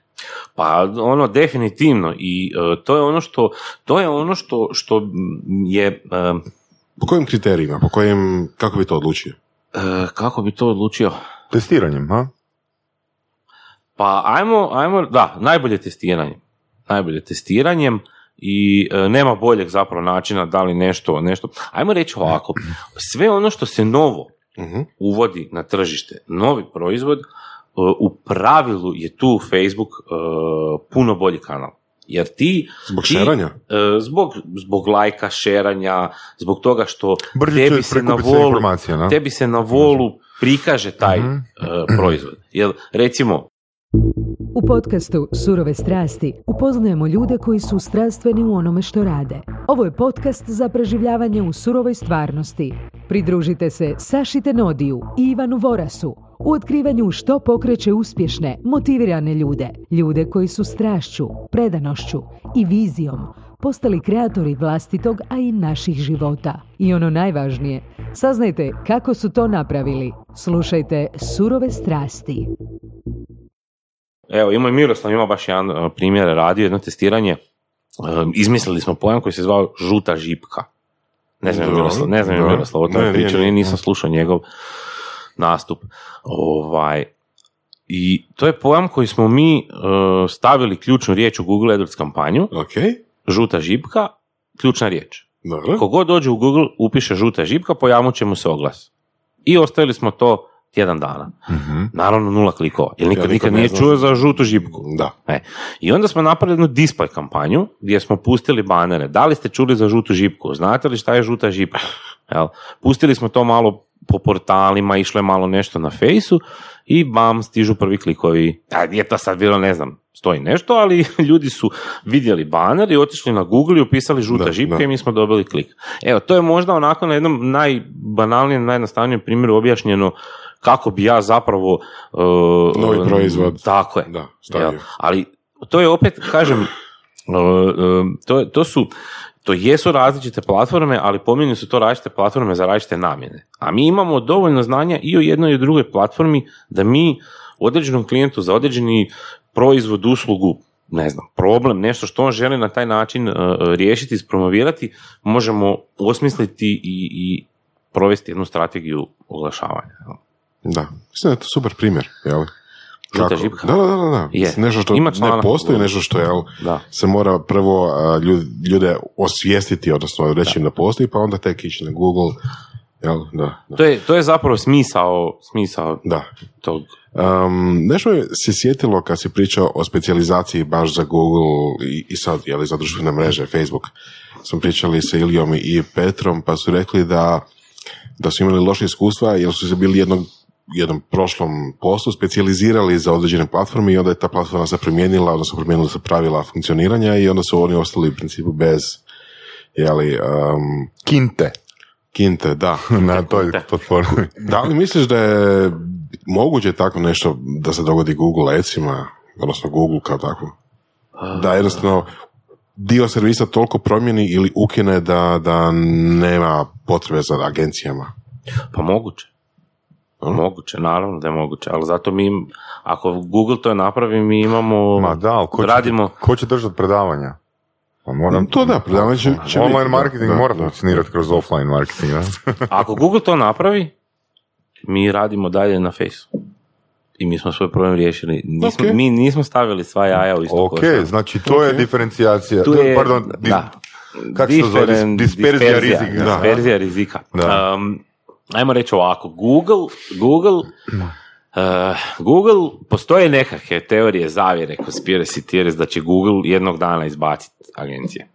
I postoje određene naznake uh, načina koji sad Google sve više uvodi tu im u artificial intelligence, umjetnu inteligenciju, uh, priča se sve više o machine learningu gdje stroj zapravo, gdje mašina ono priča o ne znam Terminatoru i sudnjem danu kada će roboti doći pokoriti svijet, znači sve više i više slušamo o tome, znači nije strana, nije strana uh, tema, ali uh, uvijek, uvijek, ja, ja sam to ono, ja ne znam, sad nisam radio nekakve istraživanja, mogao bi možda malo promisliti o tome. Uh, ljudski faktor će uvijek, u s- po mom mišljenju, u većini poslova će ljudski, ljudski, ljudski faktor uvijek biti potreban. Mhm. Jer pazite, klijent je nezadovoljan kampanjom, nije zadovoljan sa konverzijom na ovom oglasu ili nije zadovoljan povrat.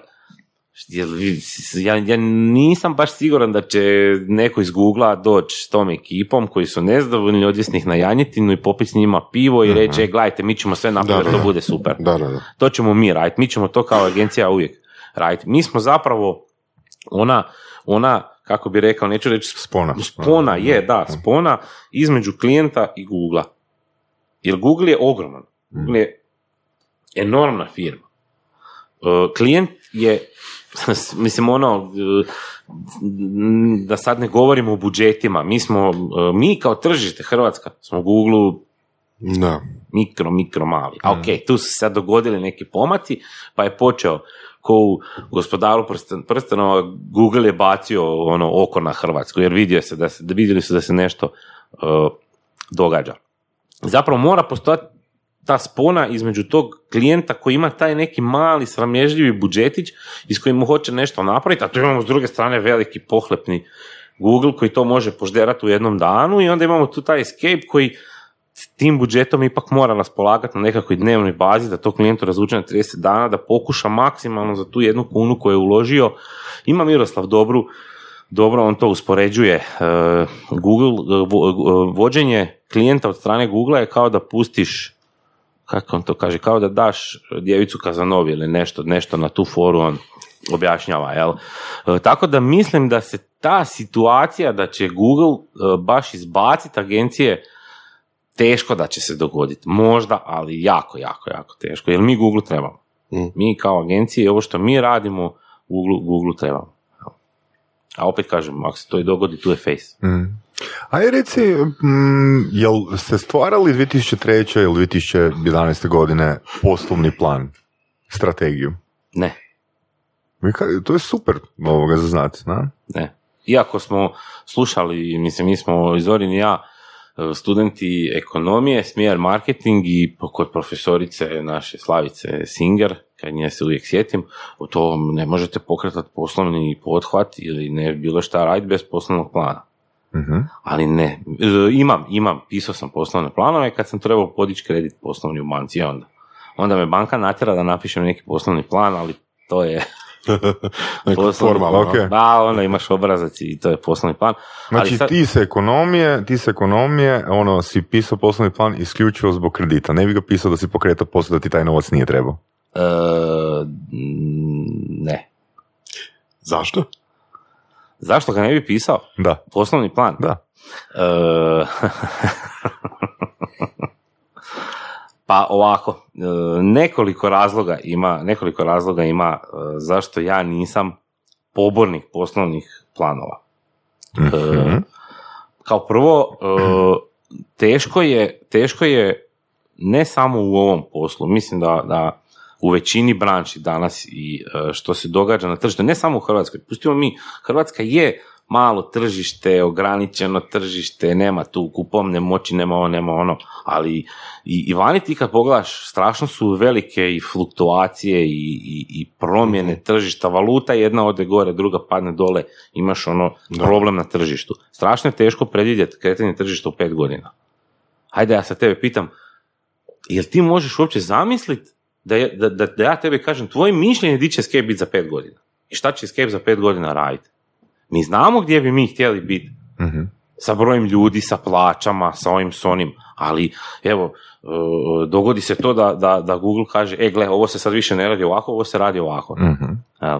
Druga stvar koja je problem kod, poslovnih plan, kod poslovnog plana, e, ja, ono što ja volim u poslu je upravo ta e, fleksibilnost. Ok. Jer ti kad napišeš poslovni plan, ti onda znaš, jel, ajde, ajde, idemo vidjeti šta smo rekli u poslovnom planu da ćemo raditi o tome. Ili kako bi to trebali napraviti da to piše u poslovnom planu. Ja više volim ono, sjest s ljudima, porazgovarati, ajmo čuti što bi trebali napraviti po tom pitanju, da je dogodila se ta situacija, ajmo sjest, ajmo nešto izmisliti, idemo napraviti nekakvu strategiju, nekakav plan i idemo to gurniti u tom smjeru. Ok, znači Ajmo reći- imate ciljeve. Imamo, mogli bi reći da imamo mini poslovne planove, Ok, ok. koje nemamo formalno Ok, napisane. Ok. U, u glavi su. Postoje u glavi, postoje Da. ciljevi, postoje odgovori na određene situacije, postoje em, operativna nekakva eventualna preslagivanja unutar tima, postoje e, možda uvođenje nekakvih mini poslovnih procesa kad se primijeti da ne znam e, potencijalno može zbog nečega nastati problem. Ja, ali baš onaj Sad, ne znam, ne znam kako izgledaju danas poslovni planovi. Ono što sam ja gledao na fakultetu, to rekli mi je do sada živo. Mhm. Da. Pa Mislim da se nije puno promijenilo. Pa ja mislim Da. Koliko zaposlenici su upoznati sa takvim planovima, sa tim mini planovima? Da li imate neke ono, relativno pomodne stvari kao, ne znam, ono, tjedni sastanci svih zaposlenika, ono, da li veli, briefinzi, da, veliki vođa govori šta ćemo raditi i takve stvari.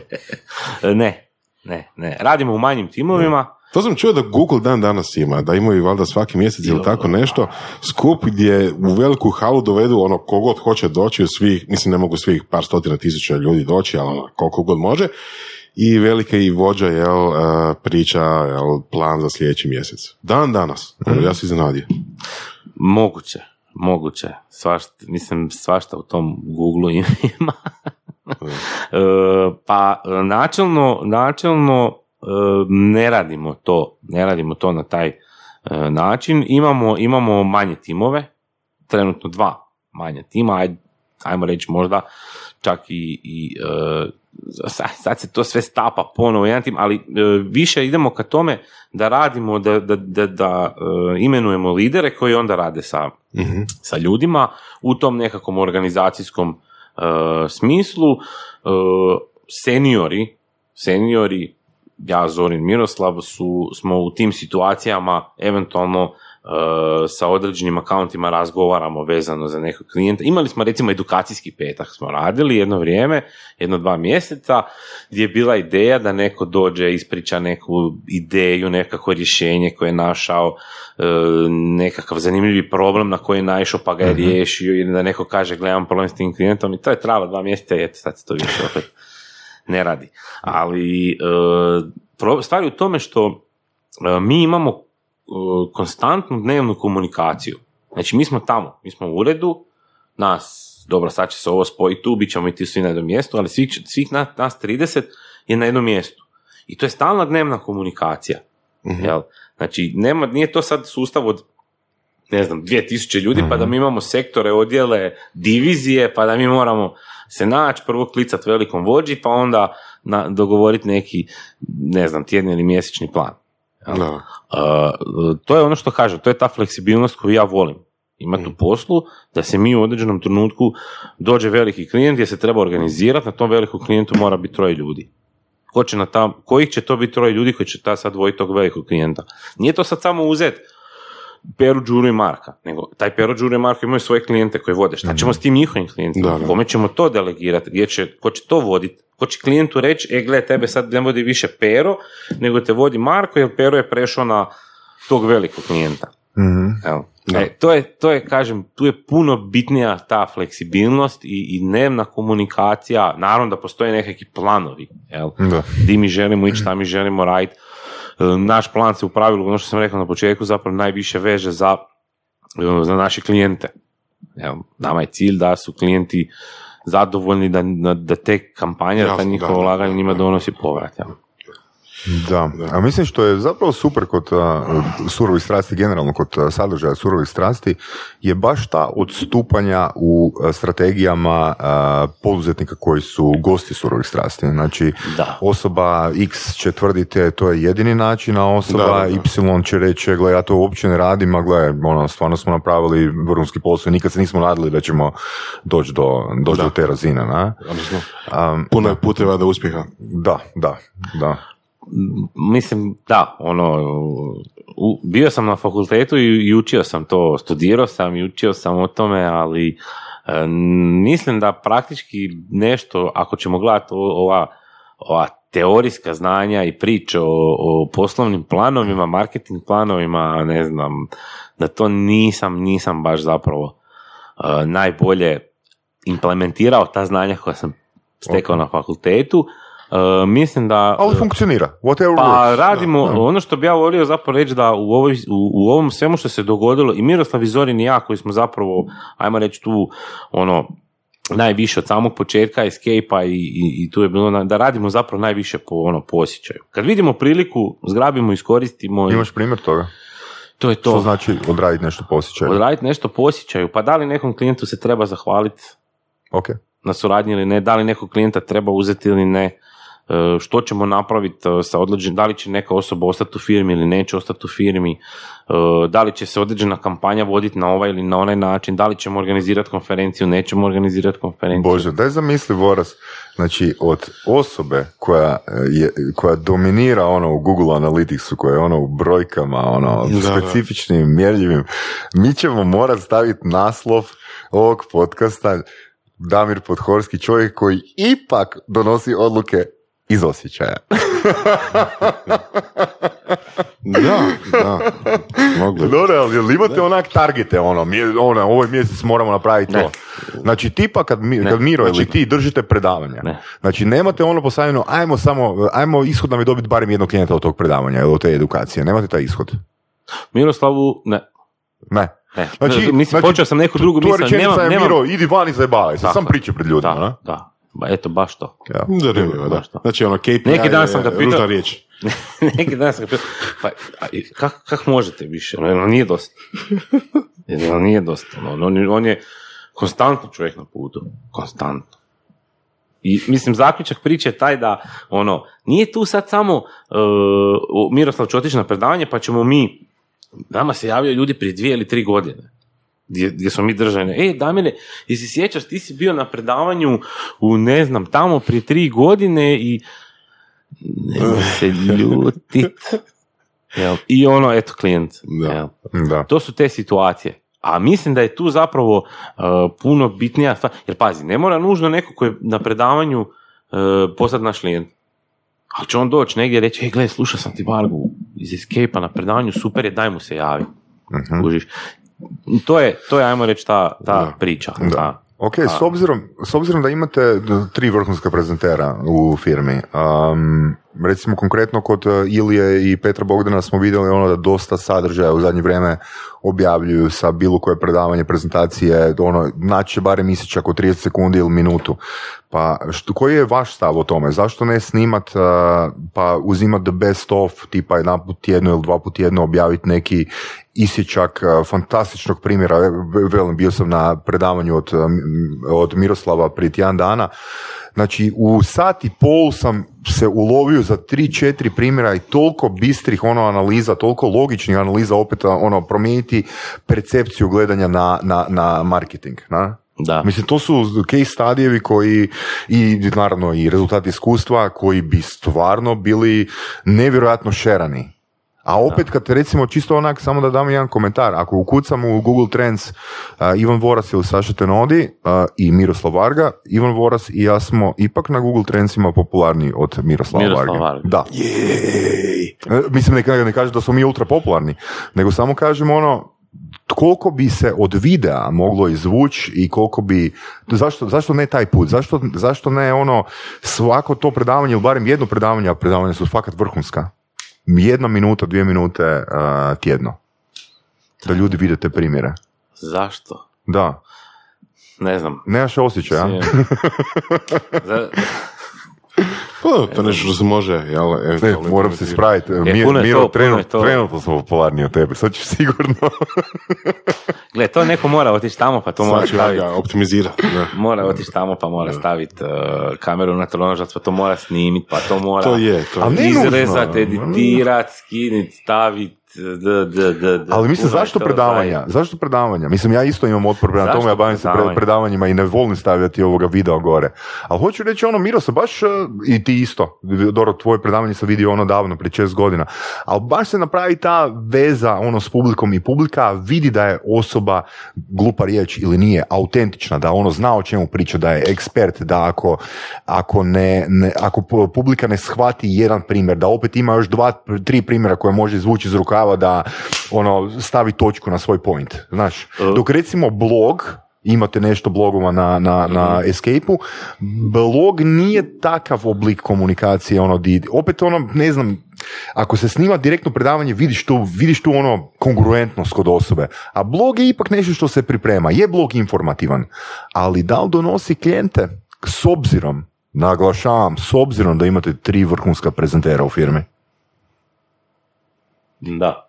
Pa, uh, definitivno, definitivno, pazi, mi dobijamo upite i sa stranice. Znači, ja ne kažem uh, da je na, pa naša stranica, je kad, mislim, to je isto sad, sad smo se isto uhvatili teme koja mi je, ono, rak rana, a to je naša stranica koja je, sad, suze su mi krenule, ko- koja je stvarno katastrofa i koju bi trebalo... Ajmo, ajmo, ajmo sad s lukom, ajmo sad s lukom. Da. Znači, ono, sjećaš se kad si radio prije ono, milijun godina. Isuse, moj Bože, i koliko mi stalno svi govore kad ćemo riješiti taj web, kad ćemo riješiti taj web. A nama niko ne govori, niko nam ne komentira surove strasti, moram, a ono, dizajn je predivan. Da. E, Strašno. vidi, dobijamo mi upite sa stranice. Znači, neko se, ne- zakače se ljudi definitivno na taj a, blog, a, ali e, i mislim da je i Zorinu i, i e, Miroslavu i meni su zapravo ta predavanja na neki način posebno draga, jer mislim, draga, jer mislim da smo mi zapravo e, taj tip o ljudi koji strašno voli taj, taj em, Da. društveni moment, kontakt. Jel, ja najviše volim, recimo, sjećam se, znalo mi se dogoditi takva predavanja, doduše nisu bila cjelodnevna, to je bilo recimo predavanje koje je trajalo 3 do 4 sata, pola dana, gdje ja dođem, znači sa prezentacijom koja ima toliko, toliko slajdova, na tom i tom slajdu ću se uključiti na sučelje, na tom i tom slajdu ću napraviti ovo, ovdje ću pokazati ovo, i gdje zapravo meni cijelo predavanje, ja ostanem na onom prvom slajdu, gdje mi cijelo predavanje vode ljudi na, na, na, na, na samom predavanju. Mhm. Znači, gdje ljudi iz, iz minute u minutu postavljaju pitanja i moja, moje predavanje je odgovaranje na njihova pitanja. I šta se zapravo događa? Da. Dogodi se to da ljudi izađu zadovoljni. Zašto? Ja sam odgovorio na njihova pitanja. Da, da. Ja nisam pričao onome što ja mislim da njih zanima, nego sam ja pričao o onome što njih stvarno zanima.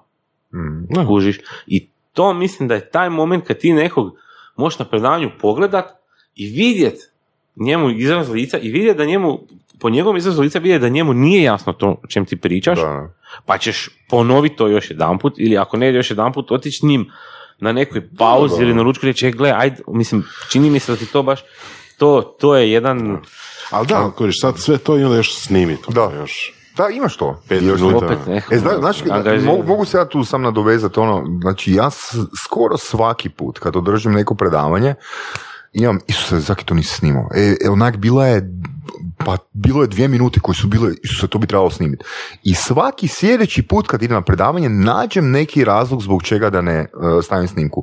Jer imam neko bedasto uvjerenje da neću onak 100% ono deliverati i biti zadovoljan ako znam da je tamo kamera i ako to snimam iz, nekak, iz nekih materijala. Ono, ja, ja sad držim ovo predavanje. neko će to Znaš, sutra gledat, ono, znaš, moramo. ne, Ili to i ono, ne znam, ono, da li ja to, da li sam posvećen publici ili sam posvećen toj kameri i ono, želim izvući sadržaj isključivo do, do ovog predavanja, na? A i postoji još, jedna, još jedan tu, ajmo reći, možda po meni bitan moment, da ti sad imaš toliko konferencija, neki dan je Miroslav bio, ne znam, pričao, neki dan je bio držati predavanje u Jagodini. Ja ne znam da li vi znate priču o Jagodini. Ne, ne, ne. I Jovanči, e, žirafi iz e, Jagodine i e, s- gradonačelnik, uopće načelniku Palmi. Pogledajte si to na YouTube. Znači, Miroslav išao u Jagodinu držati predavanje. To je negdje Srbija, ne znam koji ju, taj sjeverni gore dio, što, što hoću reći, danas praktički ono, imate tih konferencija masa, more konferencija. Ja mislim jednostavno, možda u ovom trenutku, em, da li će se to u budućnosti promijeniti, ali mislim da neće, jer će broj konferencija sve više i više rast, sve više i više će rast. Mi smo, mi, mi u, u, u, u- po- postoji jako puno tih i blogova, imate vi kompletne škole, ne znam, Da, da. e, LinkedIn je kupio onu, kako se zove, nije bitno sad, imate škole poput Coursera, CXL institut i tako dalje, gdje vi praktički ono, od video materijala, prezentacije svega, sve to možete obaviti online. Jel? Mislim da mi na ovim prostori smo, prostorima smo ipak malo više za to druženje, kavicu, pivicu, znaš, da ipak više volimo taj, taj društveni moment, a ti danas imaš toliko konferencija i predanja po Hrvatskoj, čak i po Da, regiji, da, da, da, nemaš, ima, može, može se uvijek napraviti taj neki, ta neka dodatna vrijednost. Da. Ajmo snimiti Miroslava Vargu, pa ćemo mi to, ne znam, izrazati u tri dijela, pa ćemo to pustiti, pa ćemo imati nekakav materijal online na koji će se ljudi zakačiti. Možda neko se Da. stidi doći na predanje, pa će se na to zakačiti. Jel? Ali, kako kažem, u ovom trenutku je nama, s obzirom na, sad ne znam, nekakvu strategiju, rast tvrtke, broj klijenata, zaposlenika i tako dalje, dovoljno ovo što, što e, se radi sa e, predavanjem. Super, super. Cool, da. Super, evo, meni je ono odgovor fakat fantastičan. Uh, htio bih ga pitati koji su mu planovi, ali neću jer nemam planova. da? Ok, ja bih te pitat malo, kakvi su mu bili planovi? Šta si mislio biti kad si bio mali? Šta sam mislio kad sam... Ja, to kažu, to kažu ovaj, šta, šta se igraš, to ćeš valjda. Ja se sjećam, Ti si ja igrao se Ti si igrao s curicama. Google. ja se, ja se, igrao sam se Google. Ja se sjećam jedne igre, jedne igre koju smo se igrali, znači moj brat i ja smo imali svako svoju sobu. Moj tata je inače e, radio u Croatia osiguranje, otišao je u mirovinu prije nekoliko godina i on je donosio kuć, to su bili nekakvi izvještaj o štetama na nekakvim paragon blokovima koji su se kopirali jedan na drugi. I to je on, ne znam iz kojih razloga donosio kuć, ali dao to meni i bratu da se s time igramo. I ja se sjećam da sam ja sjedio, imali smo bure iz ja, one telefone, što za žica što su povezani. Ja se sjećam nekakve igre da ja popunjavam taj neki papir, ne mogu se točno sjetiti sad šta je to bilo i kao ja i bura iz nešto telefoniramo na telefon, popunjavamo taj neki papir, nosimo i evo ja danas popunjavam te papire, obrazce za ne znam ovo ono.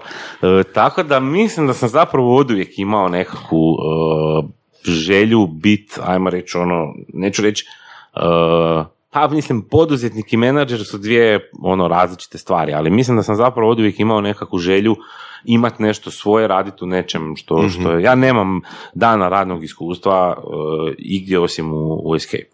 Moj, su- sav moj staž je vezan za Escape, koliko ga ima, da. 18-19 godina. Super. 16. Koji ti je strah najveći? Koji mi je najveći strah? Mm. Uf, misliš sad, sad ne znam u kakvom smislu, u kojem smislu, poslovnom, Ajmo u privatnom? poslovne, ajmo u poslovne. Znaš kako kaže ona e, stara narodna, ko se opeče na burek, piri na jogurt. Jel? Mm.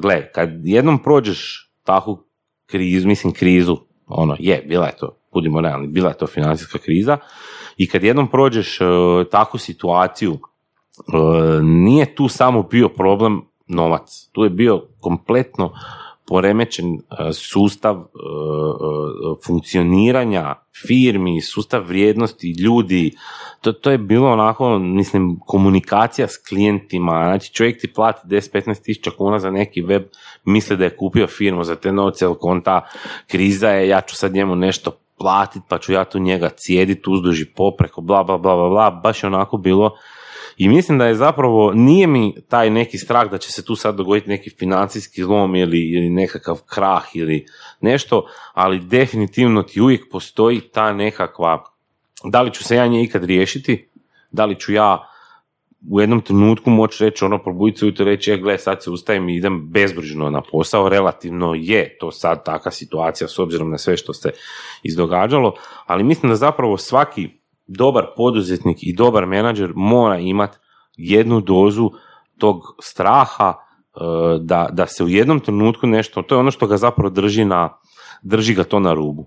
Daje mu, daje mu, taj, daje mu tu nekakvu oštrinu u funkcioniranju, svom svakodnevnom funkcioniranju, u vođenju firme, e, znači to, to mislim da je možda, ajmo reći, moj nekakav strah, ali ja ga zapravo ne smatram strahom, nego ga smatram zapravo nečim što, što mene u cijeloj toj priči zapravo, neću reći gura naprijed, ali drži me, drži me tu zapravo gdje jesam. Jesi nakon 2012. koji put um, razmišljao odustati? Uh, ja zapravo nisam nikad razmišljao odustat. uh Ja zapravo nikad nisam razmišljao odustat.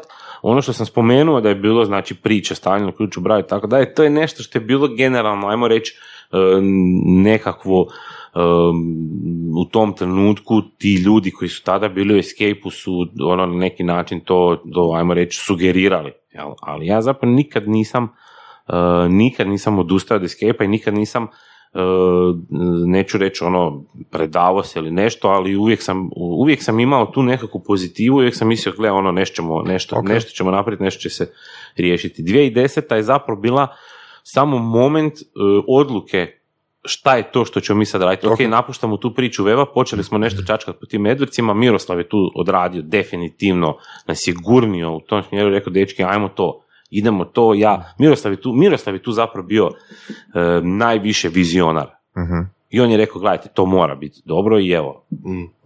Da. A, za koliko novaca bi prodao firmu? Ja, ne, ne, ne to, to je stvarno pitanje, ono, Nemam pojma. Ok.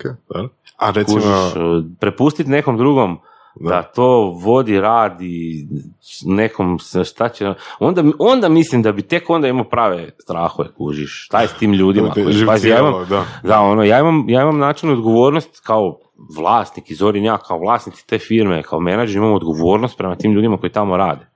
Jer ti u trenutku kad prodaš nekom firmu, ti si te ljude tamo prepustio nekom, ko zna kome, kužiš. Ne kažem ja da, da ja neću jednog dana u mirovinu, hoću, vjerojatno ću jednog dana otići u mirovinu, kužiš. Mm. Ali uh, mislim da, da ono... Da, gle, ako ćeš brinuti o radnicima kad odeš u mirovinu, onda ti je isto da li si prodao firmu 25 godina ranije. Pa je, je, da. da, nećeš ti otići u mirovinu, nećeš. da, pa to Miroslav isto svaki dan priča, ja, pa ne, mogu ja više, ja to, a mislim da on neće nikad da. mirovinu, jel? Da ti padne sa Marsa ili da odbiješ na lutri pola milijuna eura, šta bi napravio? S pola milijuna eura? Da. Koliko je tu kunama? Pola, sedam puta, četiri, koliko je sad, sedam, pet, tristo, tri, pol. Da. Dokapitalizirao firmu. dobro, dobro. Konkretno nešto? Konkretno? Da ne znam. Napravio bi, sam napravio bi tim za Instagram, tim za LinkedIn i zezam se. da ne znam, stvarno Otišao bi negdje možda otputovat malo di Saudijska Arabija, nešto. Ali nisu to, nisu to neki... Zimi. Da, da, da. da. E, nemam, nemam, nemam sad, sada ono, evo da ti sad meni e, kažeš koja je tvoja sad neka najveća u smislu materijalna životna želja, nemam, nemam tu nekih, e, afiniteta prema nekim, ne znam, brzim autima, velikim kućama Ok. ili ne znam čemu. Pošteno. Ono, dok Znači, kapit- znači tramvaj bi si dok, kupio. e, pa je, vidiš, e, super. Ono, doći ćem dobio auto i kupio tramvaj. Što da ne. Oba, Što konkurencija, e, e, što va- vaša konkurencija može reći o Escape-u i Damiru Podhorskom? Što misliš? ja šta mislim? Da, da, da. Pa ja mislim, Što kažeš? I ono što se mi zapravo trudimo napraviti, a to je recimo jedna od lekcija koju sam ja, Miroslav inače, nisam to, nisam to u jednom trenutku naglasio, ali zapravo kroz cijelu ovu priču od samog, samog početka od Escape-a tamo kad je Miroslav došao, Miroslav je zapravo tu cijeloj toj priči najviše meni bio, kao što sam ja mentor sad nekim drugim firmi, tako je Miroslav meni bio e, mentor i Miroslav je zapravo tu e, jedna od tih vrijednosti koja je on koju je on prenio na nas, na mene i, i prenosi dalje na filmu je zapravo ti neki uh, njegovanje tih partnerskih odnosa. I mi, uh, ja mislim da, da s nikim, koliko, koliko, sam, koliko ja znam, uh, s- mi s nikim od konkurencije nismo u bilo kakvim negativnim odnosima. Ok.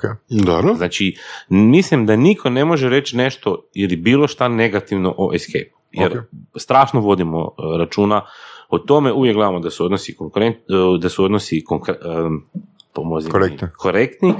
Nisu rijetke situacije gdje mi klijenta jednostavno prebacimo kod nekog drugog i kažemo javite se njima iz tog i tog razloga, a da li to ne znam, s obzirom da su oni iz Splita, pa eto oni će to možda bolje voditi ili zato što su oni možda ne znam povoljniji ili zato što možda imaju više iskustva, s time to radimo. Ako je to neka druga vrsta posla, tipa da nekom treba izrada weba, uvijek imamo ono neku firmu Hmm. koju preporučimo ako smo se mi uvjerili da je to e, ok. A sad što se tiče nekih drugih stvari, da li neko, e, da li neko možda ima neki negativan stav ili negativno mišljenje prema Escape iz nekog drugog e, razloga, Ne mora biti negativno. Da, da li bi mogao nešto reći pozitivno? Da, A vidi, ja, ja o svojoj, da mene neko nešto pita o mojoj konkurenciji, sve najbolje. Uvijek sve Mislim, znaš kaj je interesantno? Evo, pričali smo Najbolje. sa Igorom Rudanom prije par epizoda i jedan znanstvenik će reći, je, konkurencija kao želim ih nadmašit, ono, a jedan poduzetnik će reći, e, konkurencija to su partneri, ha?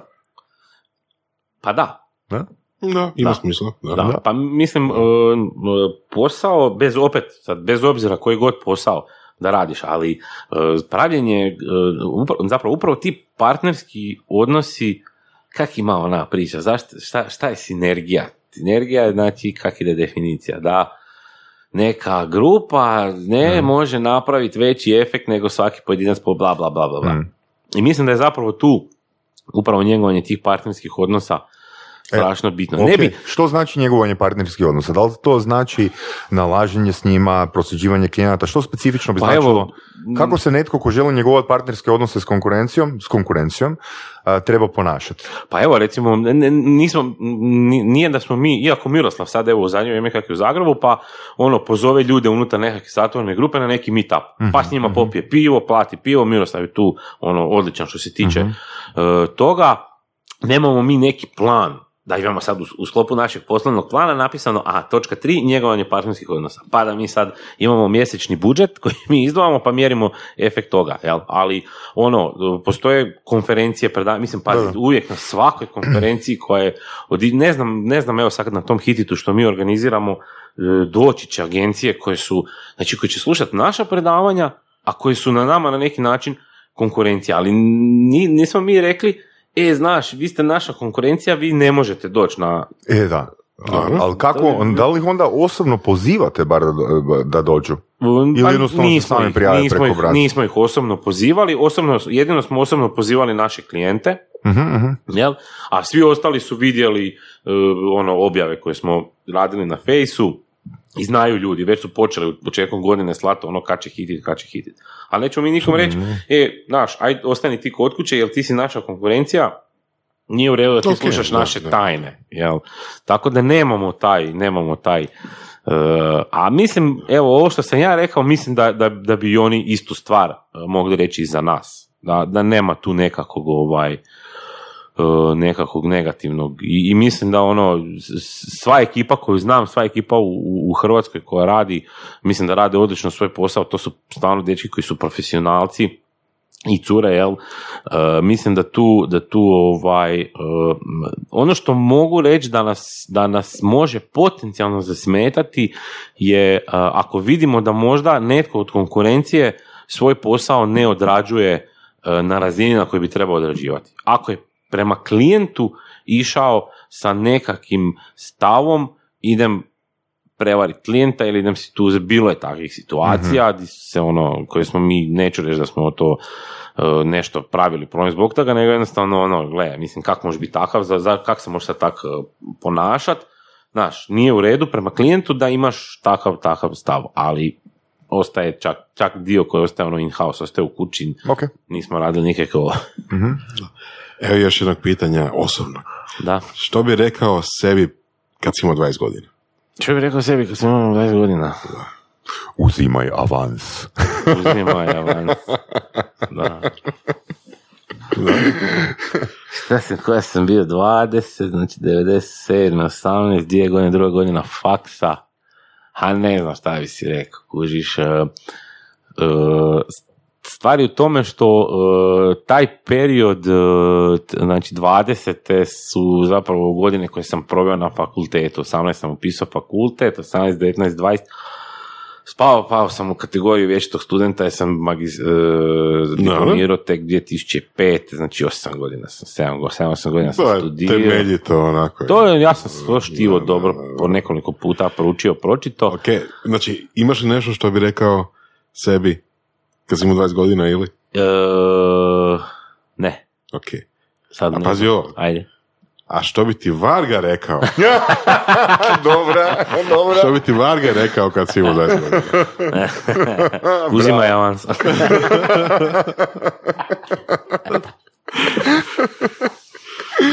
Tako. Joj, znaš šta meni je Varga jako puno rekao unazad 11 godina, tako da ne znam da li bi mu ništa ostalo da mi kaže. Kužiš. Uh, ha, ne znam. Završi fakultet. Ono, nemam pojma. Pazi, mi smo, mi smo firmu pokrenuli na faksu. Ja sam 2003. godine kad smo pokrenuli firmu, ja sam još uvijek bio na faksu, išao na predavanja, e, osigurao nebrojeno neprospavano, neprospanih noći mojim roditeljima kojima je bio jedini cilj da ja u tom trenutku završim. Kakva sad firma? Jesi ti završio fakultet? Kaš ti završio fakultet? Jel? Možda bi Varga rekao, evo, završi fakultet. Jel?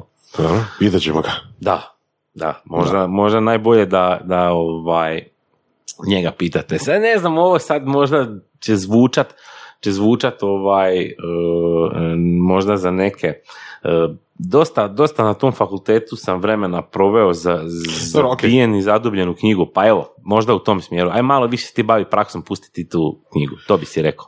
Jel bi rekao da ti fakultet uopće koristio onda?